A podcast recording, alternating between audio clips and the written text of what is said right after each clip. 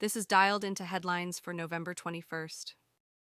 From CNN, the White House outlined the plan for released hostages held by Hamas after enduring six weeks of abhorrent conditions. National Security Council spokesperson John Kirby shared that the first step will be ensuring safe passage into Israel, followed by immediate medical attention.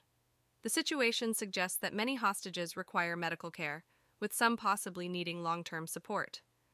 While the size and nationalities of potential hostages remain unknown, efforts will be made to repatriate them to their home countries and connect them with their families.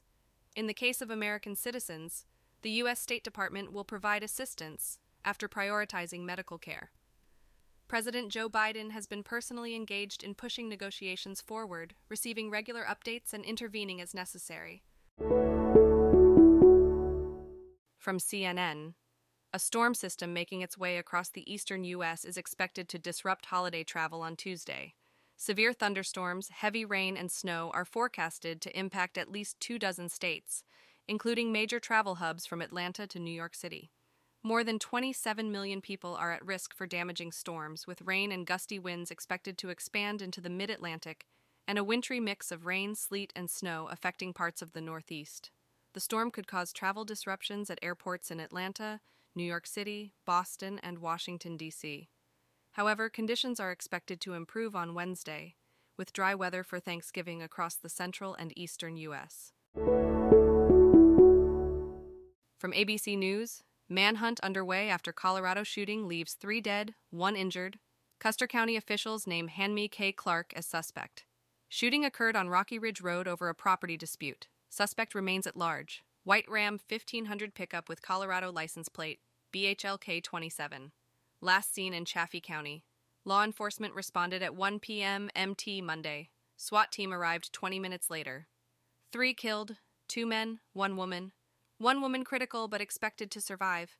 State and federal agencies assisting with crime scene processing and notifying victims' relatives. Shelter in place order lifted. From New York Post, a California Highway Patrol officer fatally shot a man on a Los Angeles freeway during a struggle. The officer responded to a call about a man walking on Interstate 105. Video footage captured the officer wrestling with the man on the ground. The officer then pulls his gun and fires multiple shots when the man appears to kick at him. The State Highway Patrol confirmed the shooting and referred questions to the California Department of Justice, which is investigating. The person who was shot has not been identified, and the cause of death is unknown. Officials, including Tim McOsker, Steven Bradford, and Mike Gipson, called for a thorough investigation into the shooting. While some experts cautioned against jumping to conclusions based on the video, investigators will focus on whether the man was armed and why the officer fired his gun. From CNN, Four people were wounded in a shooting at a Walmart near Dayton, Ohio.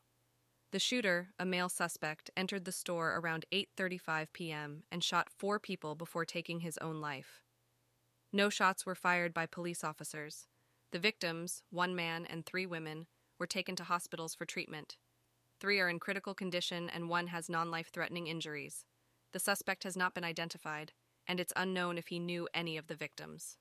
This is the second deadly shooting at the same store the first occurring nearly 10 years ago. Uh, Dialed In is written and read by artificial intelligence. You can find out more at dialedin.today.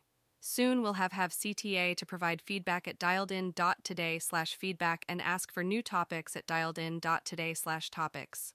Those don't exist yet, though.